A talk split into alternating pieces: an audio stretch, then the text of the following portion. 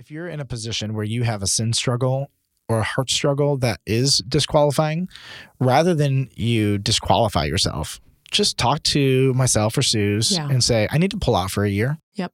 You don't have to go publicize it. It may not be even be appropriate to publicize in your group. That's not lying. That's just knowing what to share when.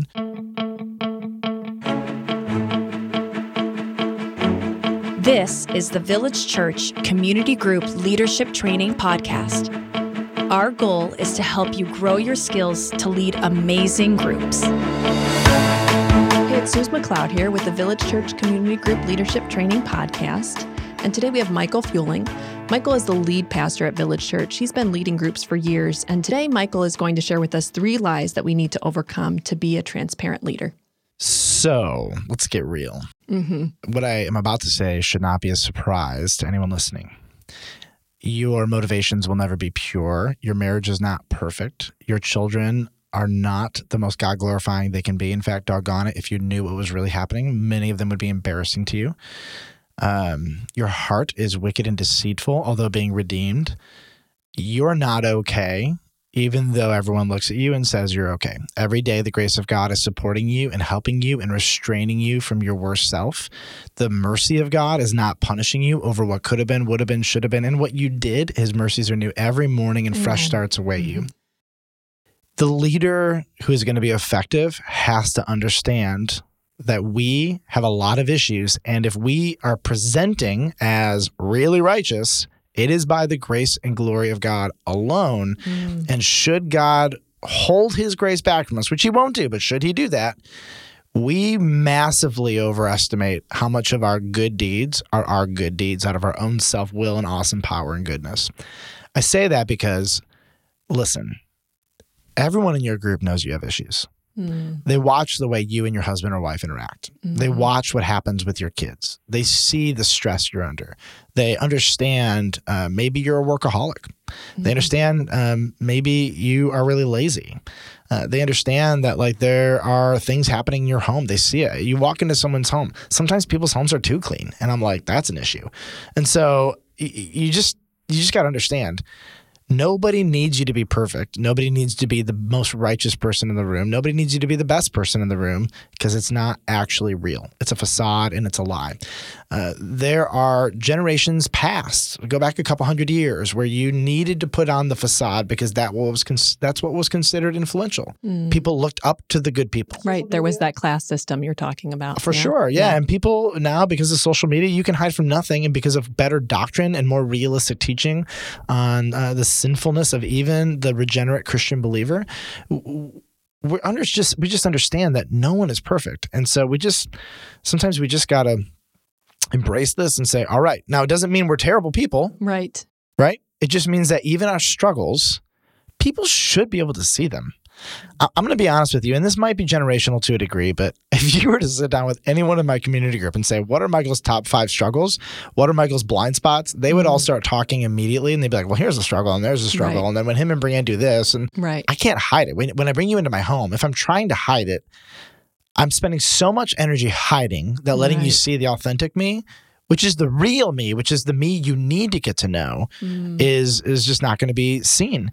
Uh, so I have an added challenge, which is in the pulpit, how do I be fully transparently me, mm-hmm. authentically me, but not tell people things that are none of their business? Ooh, yes. That, you know, that is a conundrum. Yeah. Mm-hmm. So like I have a different role, if you will, I hate even using these words, but on stage yeah. right. or in a podcast right. than I do in my community group. Mm-hmm. So I have to tell myself in the community group, Um, my life is open. Right. Um, now, are there things that I won't share in the community group? Yes. Um, but I, I've had to be wise and discerning with those. And sometimes I've lacked wisdom. Sometimes right. I've had it. But right. But here, here's the here's the idea. It, it has to be okay for you to not be okay. Now, let's talk about some lies that we have to overcome in this, okay? Mm-hmm.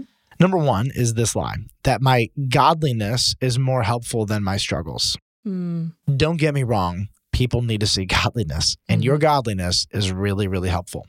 But sometimes we believe that if they saw my struggles, I wouldn't be able to lead them.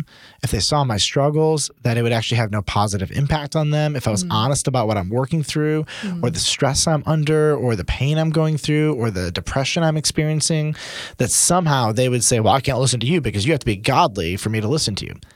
we've actually found just the opposite.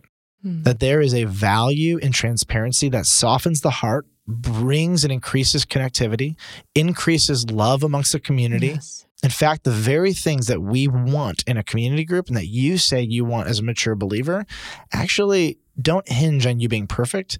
They hinge on you having a level of godliness and self-control uh, mixed with true authenticity about what you're actually struggling with. Mm. And with that, if you're a community group leader, we believe at this point you have a level of wisdom where, for example, you're not going to like talk about all the marital issues you have in your bedroom with this right. mixed group of people. Right. You know yeah. what I mean? You're, if you're a leader, we believe you have a resident amount of wisdom and discernment to right. know when to Who have different right discussions people. Yes. like people. Yeah. So for example, if you have a brand new person to your group, there might be discussions you would have without them there, but you're not going to have because they are there. You got to right. feel them out, test them out a little bit, make right. sure they're safe. Yeah.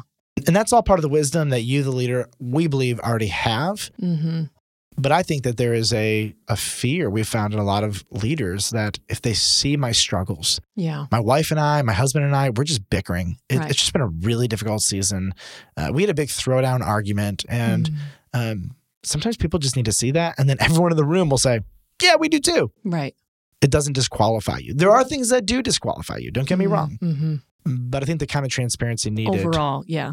Communication problems in a marriage mm. is in like every marriage, right? Right. And when so people tell me they standard, don't, I'm like, yeah. Uh, yeah. That's a communication problem. Yeah, that is its own. um, I want to read to you Second Corinthians chapter one, verses three to four. Blessed be the God and Father of our Lord Jesus Christ, the Father of mercies, the God of all comfort, who comforts us in all of our affliction, so that we may be able, we may be able to comfort those in any affliction with the comfort with which we ourselves are comforted by God. Here's the point. Life's hard. Mm-hmm. God meets you in that. Mm-hmm. And now it's your job to enter into other people's, mm. okay, with an honesty about your affliction, mm-hmm. with your struggle, with mm-hmm. your pain. It, you can't give away the comfort of God without being honest about what's actually happening in your life. Right. And so, yeah, I went through that too. Now, here's the deal. People love to minister to people out of their past experiences mm-hmm. as if there's no present problems. Mm-hmm. Oh, I struggled with that last year or two years ago when we were newly married. And that might actually be true. But I do think there's a new, another level of power in authenticity when you bring current struggles to the table. You have to be aware of your current struggles. Have you ever walked out of a season and looked back and gone, wow, that was really hard. Mm-hmm. I didn't know that was as hard as it was. So yep. just having that understanding that sometimes you don't even know you're in a hard thing. So that vulnerability is like, can help because maybe the people in your group can help you weigh out like, mm. oh, this is a big deal with yep. your son and you should have that conversation. And yeah, that's awkward. Can you guys get on the same page? Mm. Or I find when a leader prays with someone with a struggle, that can be like so empowering yep. what you're saying, that comfort and encouragement. Yep. Dear Jesus, thank you that I've overcome this sin personally but by your help grace, them. But yeah. help them. All right, lie number one, my godliness is more helpful than my struggles. Yep. Number two, godliness is more inspiring than authenticity. Mm. So I have never, ever had it go well for me when I talk about my godliness in the pulpit. Mm-hmm. In fact, some of the most helpful things for people to overcome their own struggles was my authenticity and honesty. I'll just leave it at that. Yeah. Uh, I think we we we beat this one to death with the last one, but this is kind of another yeah. level of it. Your godliness is inspiring. Don't yeah. get me wrong. Yeah. But but don't believe for a moment that it is always more inspiring than your authenticity. Yeah. There is so much resident power in authenticity. Thinking so much. Of a woman in my life who, when she tells what the struggle is, she actually calls out the lie as she's explaining it. And so that is super helpful for me because whenever she's talking about something I can relate to, I'm like really helped by that. But if she wasn't willing to tell the story and then tell her thought process and conversations with God, I wouldn't learn from her. All right. Lie number three. People will think less of me if they know the real me. Mm. This, this even statement is loaded with so much brokenness. Like, so they don't know the real you, then what? Do they know a lie of you? Do they know a facade of you? Do they know such a small part of you that they actually don't know you at all? You know what I mean? Like, yeah. I, I think part of the reality of leadership is here I am. This is the real me. Uh, and if they reject that, or if the real you isn't qualified or ready yet, okay. Right. That's not a punishment. Um, I get it. There, there are a handful of people that we get to know and we're like, eh, can you just wait a year or two? Yeah. And that's okay. And, and the Bible is actually even clear when it talks about putting elders into place or spiritual leaders into place. Mm-hmm. Don't be too hasty. Right. Uh, it's okay to have a time of apprenticeship. It's okay to have a time of learning before you lead. And that's a normal thing. Sometimes you have the opposite, though, where a mm-hmm. leader thinks, I'm not good enough for this, which we did address in another podcast. Mm-hmm. But I think we would say, no, you're you are fine. Good enough. Just be vulnerable Just about be that. Honest. Yes. Yep. Yeah. Yep. And and that's where there are, we'll call them disqualifying things. And mm-hmm. then there are just normal things. Right. But uh, the people who are really self-critical take the normal things and they yes. put them to disqualifying. And, mm-hmm. and that's where we come in and we just say, half our community group leaders have that issue. Right. You know, like we get it, you know. Um, so three lies, but but really leadership is, in, in any kind of leadership, there are going to be lies that threaten us. What we're dealing with here are lies that are often blind spots. And so even as this podcast is happening, some people turned it off halfway through because, oh, that's not my issue. Right. And that's fine. Yeah. And it may not be. They're already gone, so. Yep, they're already gone, so whatever. But but sometimes like the, these that we're talking about, these lies are the ones that are sometimes the hardest to know in ourselves. Mm. And so I'm hoping if they made it to the end of this, uh, because you asked them to listen to all of them, yeah. uh, that they'll do that. And then maybe the Holy Spirit will will prick something in their hearts and uh, help them realize, oh no, I am putting out a facade because I'm afraid of what people will really think. Right. And I just would encourage them to go deeper in why that lie appeals to them. Yep. Why, what hurt is hiding underneath it? Because there's hurt yep. somewhere in there yep. that, or protection, right? They're yep. using it as a device to protect themselves. So yep. let me close with one act of inauthenticity that I think they should do. If you're in a position where you have a sin struggle or a heart struggle that is disqualifying, rather than you disqualify yourself, just talk to myself or Suze yeah. and say, I need to pull out for a year. Yep. You don't have to go publicize it. It may not be even be appropriate to publicize in your group. That's not mm-hmm. lying. That's just knowing what to share when. Mm-hmm. And uh, there's no shame in that. And you don't have to tell people, oh, I'm not going to lead a group now because, you know, right. I have a, ba-. you know, like, like you don't have to do that. We're not here to shame you. In fact, yeah. if you're in that place, we don't even need to know what it is. You can just say, hey, I'm working on something. I'm getting help with it. Can we revisit this in a year or six months? And uh, we're here to support you and help you in any way we can. Yes.